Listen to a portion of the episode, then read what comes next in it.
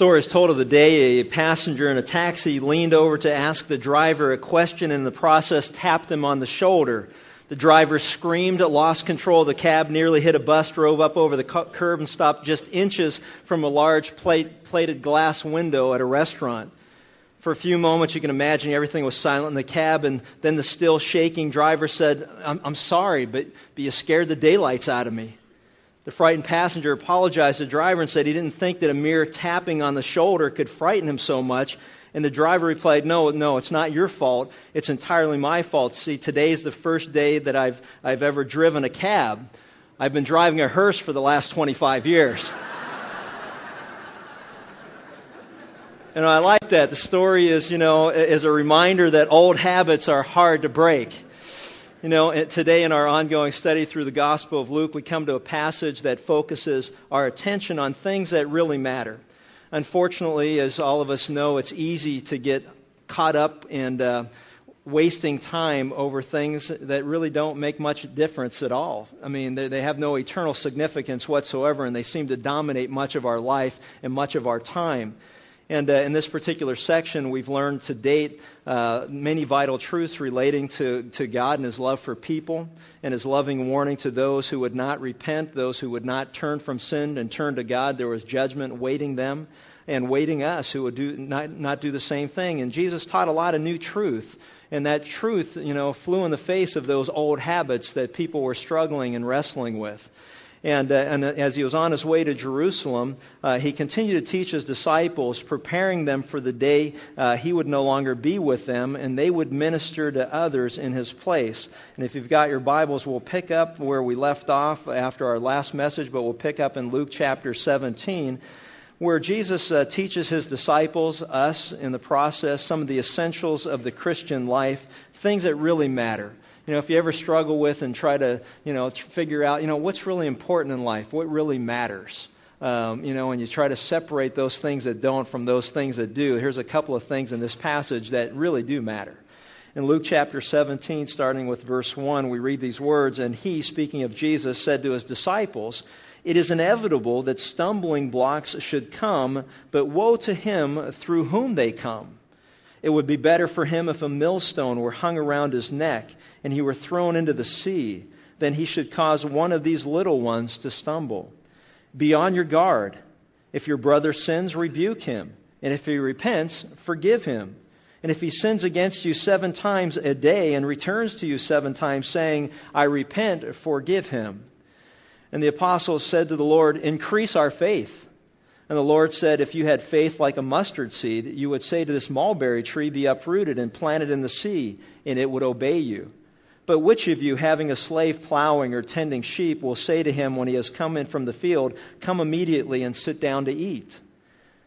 But will he not say to him, Prepare something for me to eat, and properly clothe yourself, and serve me until I have eaten and drunk, and afterward you will eat and drink? He does not thank the slave because he did the things which were commanded, does he? So you too, when you do all the things which are commanded, you say, We are unworthy slaves.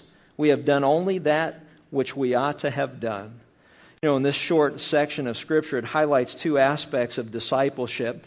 And we're going to take a look at these, and they serve as our outline. In the first four verses, we're going to see the command of Jesus to forgive.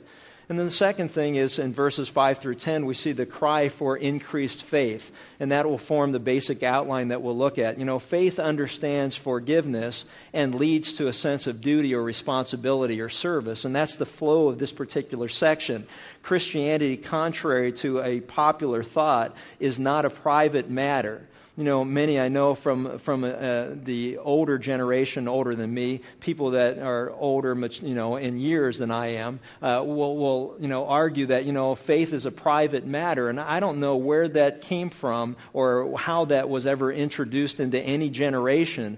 But the bottom line is that you know faith is not a private matter. Uh, faith is a very public matter, and it's a very uh, family matter when it comes to God's people as we relate to God and one another. It's not a private matter. I mean, there are people that watch us every day, and, and we will be the, the, the, the light that either shines clearly on who Jesus is, or we will be a stumbling block or a hindrance to people seeing God for who he really is. And so it's a very public matter. And that's what Jesus is pointing out through this section. You know, in America, we often hear talk of our so called rights as individuals. You know, I've got my rights, man. You know, I'm entitled to my opinion. But you know what? Your opinion, you may be entitled to an opinion, but it doesn't mean your opinion is right. I mean, there are things that are right and there are things that are wrong. There are absolute truths. And just because a person has an opinion, it doesn't mean anything. You know, it just means that you want to share something, you know, and a lot of times we share things without even thinking it through. We share things without even checking into. We share things without getting any counsel or research or doing our homework. We just share things from the gut because it's just there and we want to share it. But so what? I mean, you know, it doesn't mean anything. And so as we look at this, you know, and, and, and, we, we wrestle with all these things, I can do what I want to do, it's a free country, blah, blah, blah. But, you know, that's not the biblical picture of how we're to relate to one another you know, our text, eh, you know, makes it clear that no Christian is an island unto himself or herself. We have responsibilities to each other, and the first is seen in this command that I noted to forgive. In verses 1 through 4, the first thing I want to point out to your attention is the reason that we are to forgive one another, and the reason is found in verse 1. He, Jesus said, It is inevitable that stumbling blocks should come. He said, It's inevitable because we live in a fallen world. We live in a world that is in rebellion against God. We are, you know, we are the, the products of the sin of Adam. Uh, because of Adam's sin, all of us are conceived in iniquity. We all come into the world in rebellion against God. And, and, and that's probably the easiest thing in the world to point out. And it's so funny to me that it's that's such a difficult thing for people to see our whole system of government, not only here but around the world, is because of sin nature. It is to keep restraint, it is to restrain the evil within the heart of man that would do whatever we want to do when we want to do it at the expense of other people if there were no restraints around us.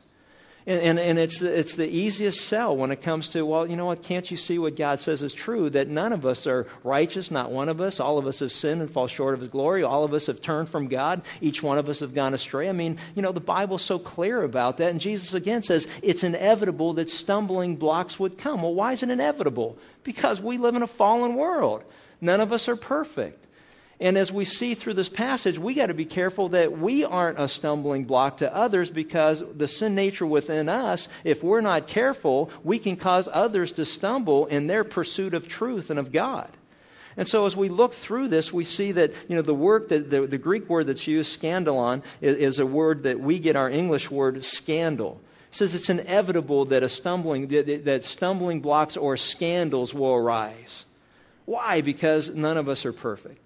Every one of us struggle with doing things that are right before God, choosing things that maybe are wrong before God, and as a result, we go through that. If you'll turn with me in your Bibles to Romans chapter 12, Paul elaborates on this whole idea of the inevitability of causing others to stumble, and he gives us some guidelines as to how to deal with it. You know, we got to be careful not to cause another person to stumble or to be tripped up in their pursuit of God and doing what is right before God. And in Romans chapter 14, starting with verse 13, Paul explained this in a little more detail. When we read these words, it says, Therefore, let us not judge one another anymore, but determine this not to be an obstacle or stumbling block in a brother's way. There's our word again. Don't create a scandal by causing somebody to be confused about what it means to live a life that's right before God. It says, I know and am convinced in the Lord Jesus that nothing is unclean in itself but to him who thinks anything to be unclean, to him is unclean. James will later write, to him that knows the right thing to do and doesn't do it, to him that is sin. As we just found out this morning, you have a couple that are called to, to Siberia. And if they know that's where God is leading them and they don't go, to them that is sin. To me, you know what? I, you know, Siberia, hey, God bless you. You know? And I just, you know, and this way God balances the universe. I stay in sun, sunny Southern California with cancer, but nonetheless, I'm not in Siberia freezing. And, uh, And, and, yet, at the same time, to him that knows the right thing to do and doesn't do it, to him it is sin. And seeing that's how God leads us individually, that's different than maybe how God's leading you, or God's leading me, or God's leading the person next to you. And that's why we've got to be very careful about not condemning or judging other people for not doing what we think they should be doing for God, because that is between them and God to use the gifts that God has given them in a way that is right in service to Him and to His people. So we, that's where grace comes in. That's where uh, tolerance comes in. That's where acceptance comes in. And that's where we realize that, hey, you know what? But find what it is that God has gifted you and called you to do and do it. And we'll do everything we can to support one another in the process. In this particular case, they're talking about food, talking about diet. And it says, uh, anyone thinks something to be unclean, to him it is unclean. For if because of food your brother is hurt, you no longer walking according to love. Do not destroy with your food him for whom Christ died. Therefore, do not let what, what is for you a good thing be spoken of as evil. For the kingdom of God is not eating and drinking, but righteousness and peace and joy in the Holy Spirit. For he who in this way serves Christ is acceptable to God and approved by men. So that we understand the big controversy was there was, there was meat in that particular day that was offered to idols. And the controversy among Christians was should we eat that meat because it was used for an ungodly or unholy purpose? Now, some people looked at it and said, you know what? There's nothing good or bad about meat in and of itself. Now, I know the vegetarians in the crowd would yell otherwise, but I've always had the same argument, and I can't eat red, red meat anymore, but I've always argued, and I said the same thing. If God didn't, you know, if God didn't want us to eat animals, He wouldn't have made them a meat. So, you know, you, you can't, how can you argue with such wisdom and logic, right? But, but the reality of it is, is that they, they, they were struggling with the, the, the, what meat was used for, and it was used as a sacrifice to false gods. So some in the crowd would say, you know what, I'm not eating that meat. And others would say, hey, you know what? I'm eating it because it's a, it, we can get it at a good price. Because they can't use it for anything. Once it's sacrificed, it goes to waste. They're selling it at a wholesale bargain price, and it's like, hey, man, you know what? I don't have a problem with it. Well, what became, what became a problem was that people would impose upon one another what they thought was right or what they thought was wrong, that the Bible isn't clear on one way or the other, and there's grace or liberty or there's latitude here. And so his argument is simply this you know what? If eating that meat in front of somebody else is going to cause them to stumble or it's going to cause there to be a friction in your relationship, then you know what? Then lay that aside and do what's best in the best interest of your brother because the Bible clearly says, you know what? Let, let, let us consider others more important than ourselves uh, Philippians chapter 2, have the same attitude that was in Christ Jesus. Though he existed in the form of God, did not regard equality with God a thing to be grasped, but he emptied himself. He humbled himself. The whole attitude of humility, of saying, you know what, if this causes you to stumble, I'm not going to eat it in your presence because it's not worth our relationship being jeopardized. Now, what we do in the privacy of our home is between us and the Lord, and you know what? And we can live with that. And so he was just saying, extend yourself and put yourself in the position of the person that's offended. You know, we have to be careful about that. You know, it's funny, you know, now that I'm on this really restricted diet, you know, I go out to eat with people and they apologize for everything that they order. Oh, I'm sorry, does this double greasy cheeseburger offend you? nah, man, eat it, and I'll just kind of eat it with you. You know, I'll just kind of like uh, I'll just enjoy life through you. And yeah, I'll have that, you know, salad with balsamic vinegar and oil. That, that's fine. That's great. That looks good. That looks nice. Ah, you know, but you know, and you have to get to the point of like, hey, that's the way that it is. And you know, and I, would rather enjoy one another's company in that setting than say, you know what, we're not going to go out to eat with him anymore because he's not fun to be around. I mean, because isn't that, isn't that the way it works? Those are the options. It's like, man, you know I forget about going out to eat with them. Although now we have other friends that we never enjoyed eating with, and now we could probably go out and eat with because they eat like we eat now. And so, you know, this, you know, God has a way of balancing things out for us. But the point in, the passage is simply this. You know, don't allow these types of things to be a stumbling block. He goes on and says, so then let us pursue the things which make for peace and the building up of one another. Don't tear down the work of God for the sake of food. All things indeed are clean, but they are evil for the man who eats and gives an offense. It is good not to eat meat or drink wine or do anything by which your brother stumbles. There's our word of which your brother is, a, it creates a scandal. The faith which you have, have as your own conviction before God. Happy is he who does not condemn himself in what he approves, but he who doubts is condemned if he eats, because it, his eating is not from faith, and whatever is not from faith is sin. So he's saying, well, you know what? When in doubt, don't.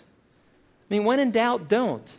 You know, if you're not clear about something and you have a doubt about it, what it is that you're doing, then don't do it. But you got to make sure from the Word of God you have clarity as to whether something is right or something is wrong. The point of this, going back to Luke, is we have a responsibility to live in such a manner uh, that others don't become confused as to what it means to be a believer. You know, the word scandal has two meanings. The first is that it was used to describe luring an animal into a trap with a, with a piece of bait to lure somebody to do something by baiting them into doing it. And if you stop and think about it, how many of the things that we got involved in in life that are sin before God, as we look at that, were things that were introduced to us by another person? You know, I think back on my own life. You know, the first drink that I ever took, alcoholic drink, was given to me by somebody else. Here, try this. The first time I ever smoked dope was here, try this. There were things that were going on in our culture at that time. Here, try this. And it was something that was given to me by somebody else. And how many times we lure other people into wrong behavior by telling them it's okay to do this because I do this. It's okay. And not only, most of the time, it's we want you to do this because what I'm doing is I know it's wrong, but the more people I can get to do it, it, it gives me a false sense that what I'm doing is okay. And so the more people we can engage in this activity, you know, the less our conscience bothers her about what it is that we're doing. You know, and so it's the whole idea of l- deliberately luring somebody into doing something that is wrong. You know, the second idea behind this word is it refers to putting something in another's path to cause one to trip or to stumble. It's kind of like throw it out before them so that, you know, it causes them to have to, and, and a lot of times it's deliberate. It's kind of like the person who, you know, wants to invite you because they know you're a Christian and they think that maybe you're going to church on Sunday. So it's like, hey, you know what? Why don't you come and play golf with us Sunday morning? And it's our treat.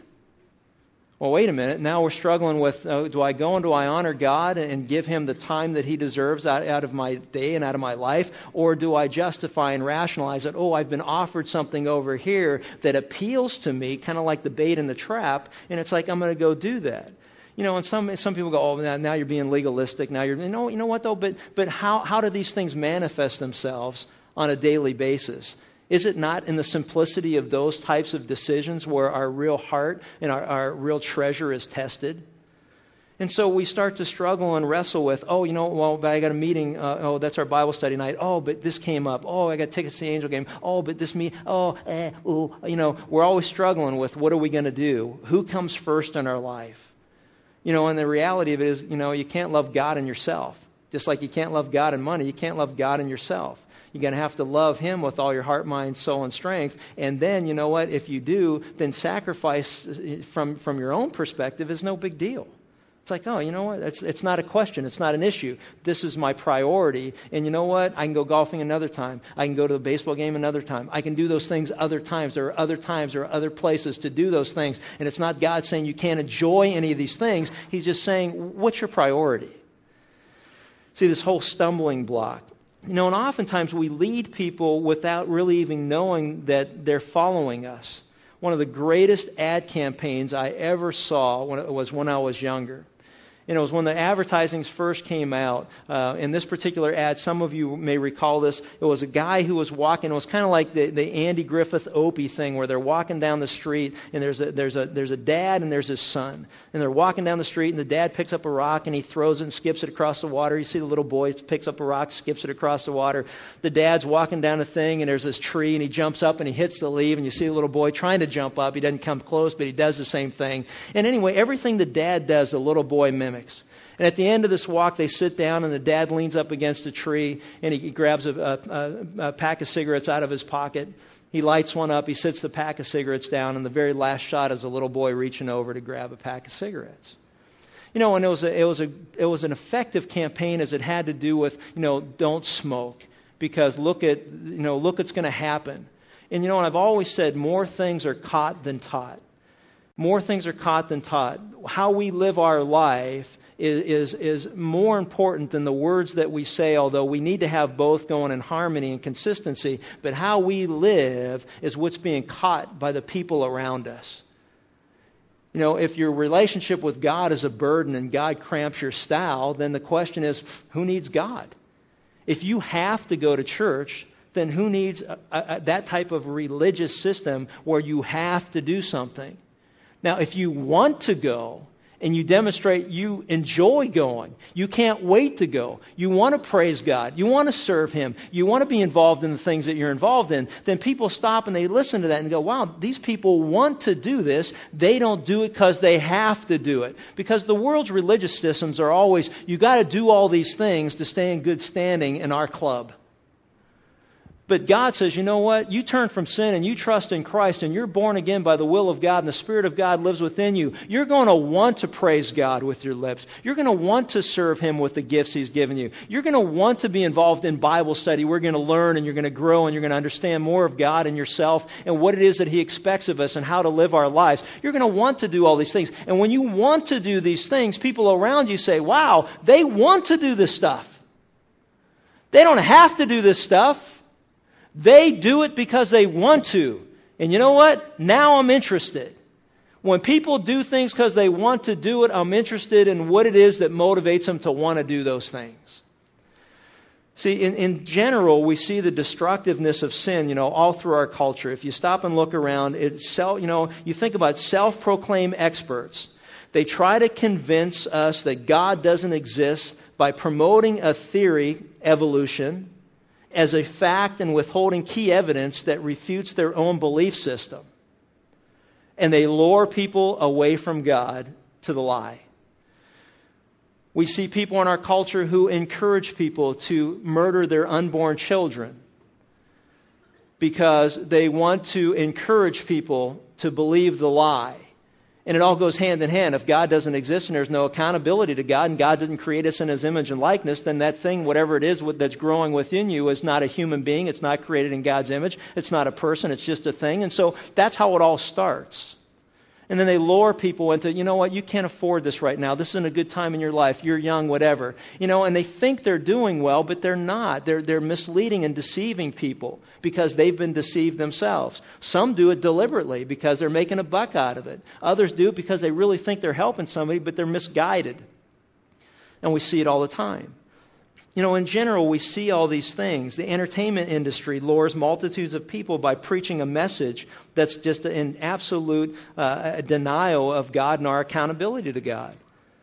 You know, do whatever you want to do, whenever you want to do it. Be responsible. If you're going to drink, be responsible. If you're going to have sex outside of marriage, be responsible. Make sure you do it this way, as if somehow there's some magic pill that we can take to eliminate the consequences of sexual immorality. And that's the culture that we live in. And probably the worst of all are pastors and teachers who preach, you know, political correctness at the expense of truth. They're more concerned about being popular, more concerned about filling seats, more concerned about vision funds and building programs and, and getting people on the campus than they are in delivering God's message. Because it's only God's message of truth that sets people free from the bondage of sin. You know, we see this all around us the warning addresses teaching and subsequent behavior that leads to a loss of faith in, a, a, life of sin.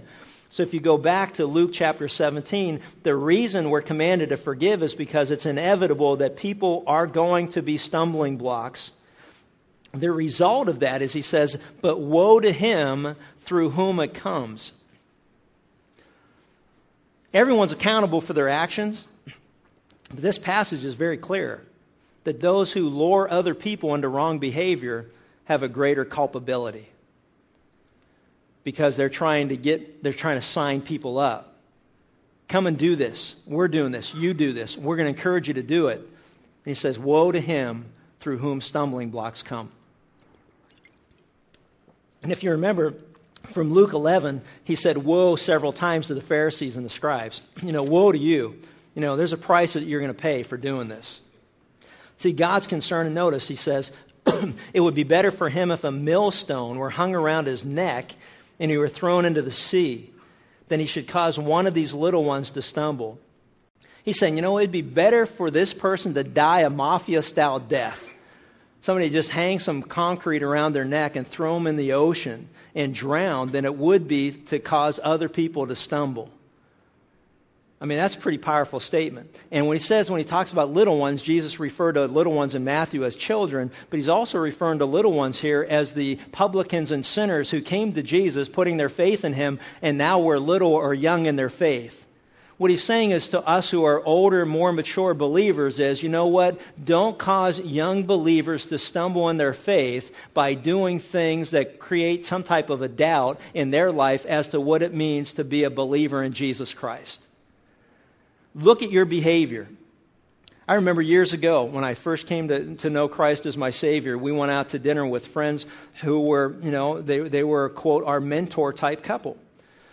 And we were around the table and we were having dinner, and, and all of a sudden, you know, they started, bottles of wine started coming to the table. And see, and drinking was so much a part of who I was as an unbeliever that it was, it was like, it caught me off guard. It's like, wow, what's going on here? You know, because I, uh, equated drinking with a sinful lifestyle. Now, no one at that table ever said to us, hey, you know what, will this offend you? I wouldn't have known if it would have or not. I would have probably asked the question, well, I don't understand. Why do you, you know, why do you drink? It kind of sends a, a funny message, but, you know, I, I don't know. And so when we start to look at these, these are very real things that we have to deal with, you know. Jesus warns, he says, you know what, be on your guard. Watch out that you don't cause others to stumble. I ask myself the question what does your behavior say about your love for God, His Word, giving, serving, going to church, whatever? You know, what does your behavior say? Does your behavior help these young believers see God in His truth and what it is that God requires of us, what it is God demands of us, what it is that God expects of us? Or does your behavior hinder them from seeing God and His truth for what it really is? And that's something we have to look at. I found this, I came across this, this resource in, uh, in, in a place where I find plenty of my spiritual insight, much of my spiritual insight. I found it in the sports section of the local newspaper. And, uh, and, and, when I read this, I went, this, this is perfect. It says from Mike Downey of the Chicago Tribune. He was publishing an entry from U.S. javelin thrower Breaux Greer's Road to Olympics diary. This is what uh, Breaux wrote.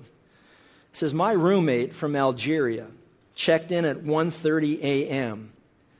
and began praying while he was watching porn on television. I told him he had to pick one or the other. I like that. Got to pick one or the other, man. I mean, what, what are you thinking? But there's somebody that's observing this going, wait a minute, what, what are you doing?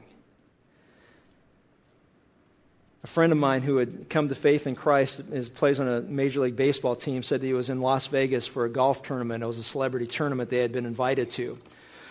And there was another man who was on another team who was their chapel leader and just a, you know, just a very outspoken believer. And he said as he was walking through his hotel, he went walking through the casino, and as he walked through, he saw this guy that he looked up to, you know, as kind of his mentor, this role model in his faith. He saw him at a blackjack table, you know, gambling with a drink in front of him. And he said he just walked through there and said, There was something within my spirit that just said, This just doesn't make sense to me. You know, I'm new at this Christianity stuff, but there's something in my heart that says there's something wrong about what I just saw. See, the, the point is, some would say, oh, you know, we'd argue grace versus legalism and all these kind of things, but, but I simply argue from Romans 14 and from this passage that we need to express love to others so that we consider first their spiritual growth before our own personal preferences of things that could be considered questionable behavior. To consider others more important. What message am I sending to other baseball players who look up to me as a, you know, a role model in my Christian faith? Being here gambling and drinking. See, we got to watch our behavior. We got to be on guard. It's used 24 times in the New Testament, and the question comes back to is my behavior appropriate as one of God's children? These are things people don't like to talk about, but they're things that need to be addressed. Because if you stop and think about how much of this type of behavior causes dissension, disharmony, disunity in the body of Christ. Went out to dinner with another couple. They invite us to dinner and said to us, Will this offend you if we ordered wine?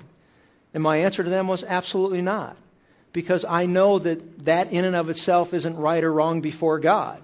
It's between you and God. And would you offend us by drinking in front of us? Absolutely not. But we're at a point in our life where we understand the difference. I, have got, I think, a, a better grasp of Scripture now than I did 25 years ago. And so it wasn't offensive to us. But if it would have been offensive to us, would we have been honest to say, you know what, yeah, I'd rather we not? We have to be able to communicate that, speak the truth in love to one another. Another person said, I went to a house and they started serving wine. I was offended because, you know, my family has, there's a history of alcoholism and it really bothered me uh, that we would be drinking and, and, and, and, or having, you know, alcoholic beverages and it, you know, and it just bothered me. So these are things we deal with you know, another couple came and said, "Hey, listen, you know what? We went to we went my my children went to somebody's house and they were showing a video or a movie, you know, things that we don't appreciate or we wouldn't approve of at our home, and they allowed our children to see this." And so you go, "How do you deal with all of these things? How do you handle these things?" Um, you know, we have to be able, or, or my children went to somebody's house and, and their, their son taught my son, you know, a bad word. And not only told him the word, but told him how to spell it for future reference. You know, and how do you deal with this? Well, here's how you deal with it. And, and the response is very simple that we go to that person in private and we rebuke them. See, if your brother sins, rebuke him. See, you go to that person and say, look, you know what? And you don't involve other people. You go to them with firsthand knowledge and you say, listen, you know what? Little Johnny came over to your house and he came back with a story about a movie that he watched. And you know what? And it's our fault because we didn't talk about this with you, but we don't want our children to watch certain types of movie. And however that is, then you negotiate that and you realize that and you honor that and you respect that with one another. And, and, that way you develop that relationship that you're on the same page. You're going in the same direction when it comes to training up your children in the way that they should go. You know, I came home, and my, my son came home and he, he spelled out a, a, a bad word. And he said that your son taught him. And, and we, need to, we need to confront that so together we can be on the same page of how to deal with these things. And say, oh, okay, you know what, I'm, you know, and what do you do about it? Well, he says, if, and if they repent, then forgive them. If they say, I'm sorry, I didn't know that those kind of movies your children weren't allowed to watch, and you know what? We respect that. And I'm sorry that we did that without even thinking about it. You know what? Sometimes we do things in life, we just don't think about it. We don't try to offend people. We're not trying to cause somebody to stumble. We're not throwing the bait in front of them and see if we can get them to drink because they think it's offensive to God to drink and we're trying to lure them into it. We just do it because that's what we do and we've come to that con- conviction or conclusion on our own. We're not thinking about anything beyond that. so we have to we have to go to each other and say, you know what, that was offensive. That that caused me to stumble. It caused me a problem. I, you know, it, eh, you know, and, and they say, well, I'm sorry. And we won't let that happen again. And that's what repentance is, a change of behavior. But what's really important to recognize and understand is that we go to these people individually, privately. We go to them, and, and we don't go to other people and share these things. If somebody has offended you, then you go to them. You don't go to someone else. Now, obviously, in a church setting, I'll give you an example. I mean, we've got like things that we host and that we do. And, you know, if we're having suppers where people are getting together under the umbrella of Kindred Community Church and you're getting together to have these suppers and it's all a church function, you know, and if you guys break out the booze, I'm going to have a problem with that. You know, and, and we will, as, as an elder board, have a problem with that because that's not something that we want to endorse or encourage as part of who we are in Christ. Now, if you have a separate and private dinner party, you know what? We're not here to tell you what to do in your private life. That's between you and the Lord as you get in the Word of God. But we rebuke one another with Scripture. All Scripture is profitable, inspired by God, profitable for teaching, for rebuke. It's not my opinion. This is what the Word of God has to say. If you have an opinion, I have an opinion, and the Word of God isn't clear on those things, then we respect one another, but we may decide that I don't want my kids coming over to your house. If you don't have a problem with those types of movies and that's what you're going to show, then maybe my kid isn't going to be a friend with your kid or my grandson's not going to be a friend of yours and we're not going to spend a whole lot of social time together because we're not on the same page. But you know what? It's not going to cause a division in the body of Christ. What causes a division is we go out and we try to generate support for our side. I don't have a problem with drinking. Do you have a problem with drinking? I don't have a problem. Well, let's get, well, let's find as many people don't have a problem with something and get them to support our argument. And that's not what this is all about at all. See, the command to forgive is if that person says, "Hey, forgive me," I, I didn't mean anything by it. Then guess what the Bible says? Forgive them. Let it stink and go. Life is too short. You know what really matters? It really matters when you let things go. You know, it's important to understand that repentance is necessary to re- receive forgiveness. I had one of the most unbelievable conversations with the guy who's been in ministry for years that I'd ever had in my life. And it was an issue that had come up, and the guy said basically, listen, you know what? You don't have to repent to be forgiven. You don't have to acknowledge wrongdoing. You don't have to confess your sin. You don't have to repent to be forgiven. And I was like, whoa, that's new theology. Where's that?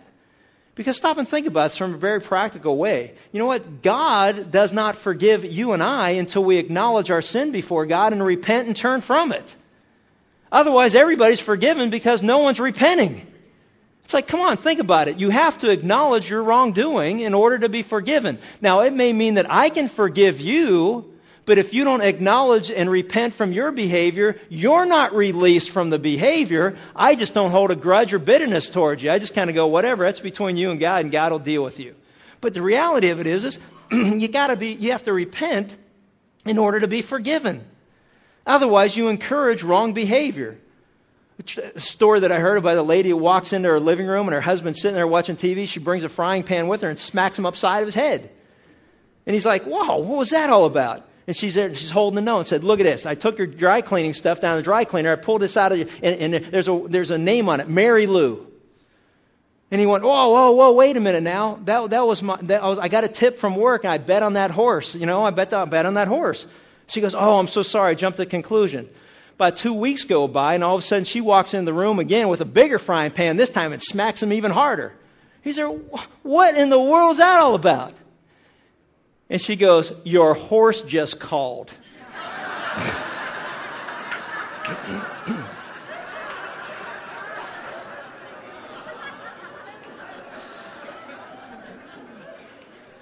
the point is simple. You know what? I mean, we have to acknowledge when we're wrong, and we have to turn from that behavior in order to be forgiven. You know, and the Bible says very clearly in this passage, it says, you know what? If they, if they wrong you seven times, and they come and say, I'm so sorry, and they repent, then you know what? Then forgive them. In Matthew, it says, forgive them 70 times 7. The reality of it is, is that, you know, we live in a fallen world and our best intentions aren't good enough at times, but there, you know, we have to learn to forgive one another. And that brings harmony and peace in our families and within the body of Christ. Some of you are holding grudges against other people who have disappointed you or let you down. They've acknowledged it, but it's not good enough. And to you, I say that love doesn't take an account, uh, into an account a wrong suffered. You got to forgive them and you got to let it go. You got to be kind and tenderhearted, forgiving one another just as God in Christ has forgiven you. None of us are perfect. We all fall short. And we need to learn when another person acknowledges their wrongdoing and they turn from sin to forgive them and restore them in the relationship that God would have us to have as brothers and sisters in Christ. You know, from these first four verses, I learn much about things that matter. It does matter how we live our lives. Do your actions, does your language lead people to God or away from Him? When I was a kid growing up in Pennsylvania, we were bored and we did a lot of things because we were bored, looking for stuff to do. and one of the things that we did was we would turn, we would spin uh, street signs, and uh, oh, forgive me if you know maybe you were one of the people we used to sit back and laugh as we saw people drive up and go. and we would just turn them, and, and it was so much fun. Just you know, talk about see, we didn't have Nintendo and stuff like that. You know, we had washer boxes, dryer boxes. We used to play in those. I mean, it's like, but so you turn the sign, and people would come to the sign, they'd look, and they'd go the direction they thought was the right way. They would go the wrong way, and we'd laugh, and it was like, that was so much fun. And then you'd see them come back again. They'd look again at that same sign. It was kind of like a Candid Camera thing. I, you know, I blame it on Allen Funt, but. Um, But, you know, and I often thought, you know, how many people went the wrong way and what impact did that have on where they were heading and, you know, and what it did. And, you know, and that's, you know, and you look at that and go, well, that's funny compared to how many people are going the wrong direction because they're confused at our brand of Christianity. And, and, and to that, God says, whoa, there's nothing funny about that at all. You know, do you cause others to stumble or do you help them in their walk and with their choices by walking in a manner that's consistent with what the Bible calls uh, the pattern or the manner worthy of, of how we're called? You know, are you aware of the potential danger that you pose to others? Are you always on guard to the fact that, you know what, your life is an open book? It may be the first Bible that anybody reads before they ever read this one. What are you saying to people? About your love for God, about what you know to be right and what to be wrong, about putting others' needs before your own, of sacrificing your own individual convictions on behalf of those around you so that you don't cause them to stumble? Do you privately rebuke others who have caused you to stumble and not make a public scene over these things? Do you go to them or is the first thing you want to do is call somebody else and get somebody else involved? And just say, hey, you know what? You got to work it out yourself. If somebody has offended you, you go to them personally and you resolve it between you and them. And you know what? And when they say they're sorry, then you say you're forgiven and let's move on together in our walk with the Lord, encouraging one another, building each other up. Do you forgive and forget the offense once it's confessed instead of holding grudges? Don't hold on to that which God says we should let go. I thank God that He doesn't hold on to the sins that I've committed throughout my life. He is faithful and just as we confess our sins to cleanse us from all unrighteousness. You know, I beat myself up over things that God long ago has forgotten. I'm sure you do too. But we need to trust God and trust that He has forgiven us as His Word says that He has you know, the thought is that we need to, to you know, and, and, none of this is easy. And as we wrap all this up, you're going to see that that's why there's this, this cry out from the apostles in verse 5 Lord, increase our faith. This isn't easy stuff. It's not easy to go to somebody and privately rebuke them. It's not easy to f- forget what they've done to us. It's not easy to forgive them over and over and over again, even though they repent and they repent and they repent and they repent. There's nothing easy about being a Christian. There's nothing easy about always being on guard if somebody is watching everything that you do, everything that you say, you know, walking, as we say, uh, walking around on pins and needles because people are watching us. You know, you don't have to walk around on pins and needles. If you stay in the Word, and you stay close to God, then your life will reflect what you believe, and you don't have to try to live a Christian life. It will just flow out of who you are. You know, just stop doing all those things that are questionable before God and man, and you don't have to worry about what other people are going to think.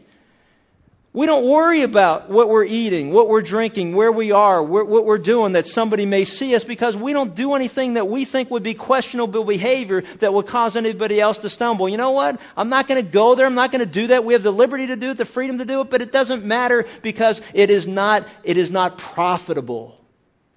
It's just not profitable so we don't do it. But they yelled out, Lord, increase our faith. And some of us may be here thinking the same thing. Lord, you know, you know the people in my life that you're asking me to forgive? Hard. really hard. Not easy. These people are a piece of work. You know, I don't know what clay and dust you use for them, but man, we're talking about there's some real serious defects in that clay. And it's like, you know, hard. But I want you to notice something here. Their request is increase our faith, and the Lord said, you know what? Since you have faith, and it's not if and if you did, you could. It is since you do, you have faith like a mustard seed. You would say to this mulberry tree, be uprooted and be planted in the sea, and it would obey you. He's saying, hey, you know what? You don't need more faith. You just need to let the faith that's in you do its mighty work. Just this little seed of a mustard seed grows into this huge, huge tree, this huge bush. He says, You don't need more faith. You just need to allow the faith that is in you to do its mighty work. And you know how we stifle the faith that's within us? We always make excuses. Okay, Lord, I know you say I should forgive, but I know you should, that I shouldn't do things that are questionable, but you know what? That's their problem. If they got a problem with me drinking, if they got a problem with me gambling, if they got a problem with me smoking, if they got a problem with me doing this, that, and the other thing, you know what, Lord? That's not my problem. That's their problem. And you know what? That self centered, prideful, arrogant attitude reflects that it is your problem. Because you have no sympathy, you have no sensitivity, you have no compassion for what other people are going through. It's all about you. It is your problem. And we stifle the faith that is within us by making excuses for our disobedience. He said, Man, if you just let the faith that's within you do its work, you could do mighty things. Forgiving others, piece of cake for a God who says, Father, forgive them, for they know not what they do. And it all ties into service says, But which one of you, having a slave plowing or tending sheep, will say to him when he has come in the field, Come immediately, sit down and eat? Well, you know what? But will he not say to him, Prepare something for me to eat, properly clothe yourself, and serve me until I have eaten and drunk, and afterwards you will eat and drink? He does not thank the slave because he did the things which were commanded, does he? And the, and, and the idea behind this is this Stop looking for attaboys from God for things that He has required us to do. We always want a slap on the back. We always want acknowledgement for things that we're doing. But you know what? Because He has done what He has done for us, we just respond to what He has done for us by serving Him with the gifts that He has given us. We don't need to have strokes from people, attaboys from people. It's nice to hear those things, but at the end of the day, the illustration that he's using is this. Look, isn't that your job as a servant to serve? If that's your job as a servant to serve, then serve. And how much more should you and I serve God who has given us the, His best in His Son so that as we just learned last time, we don't have to experience the, the eternity of, of hell and the lake of fire and the, and, the, and the torment that goes with being separated from God and the remembrance of what we could have had but we rejected. You know, we've got all of this life and through eternity to serve and praise God that we are His workmanship, His trophy that He has preserved from the very depths of hell that we could praise Him. So why are we looking for strokes and just doing things that God says that's what He requires us to do? You know, what are the things that matter in conclusion? It matters how we live. It matters the example that we set forth. It matters that when somebody repents and asks for forgiveness, we forgive them totally, blamelessly, and forever and not hold things against them. What matters? It matters that, you know what? That we serve God and use the gifts that He has given us, not expecting anything from Him. He's God, we're not. He doesn't serve us, we serve Him. And it's a privilege to do that. See, these are things that matter. And a whole bunch of other stuff just doesn't. Think about the challenge. Think about putting others first. Think about considering others more important than yourself. Think about the message that you're sending to your family, to your neighbors, to your coworkers, to your teammates, to your classmates. When they look at your life, do they see Jesus or do they see a bunch of confusion and hypocrisy? You know, don't do as I do, just do as I say. God's people, we say to the world, do as we do, and then you will listen to what we have to say. Let's pray. Father, thank you for this time. Thank you for your word. God, we just pray for conviction of our own hearts that we would live lives that are more pleasing to you first and foremost, and lives that are less confusing to a world that doesn't know you. God, may we consider others more important than ourselves.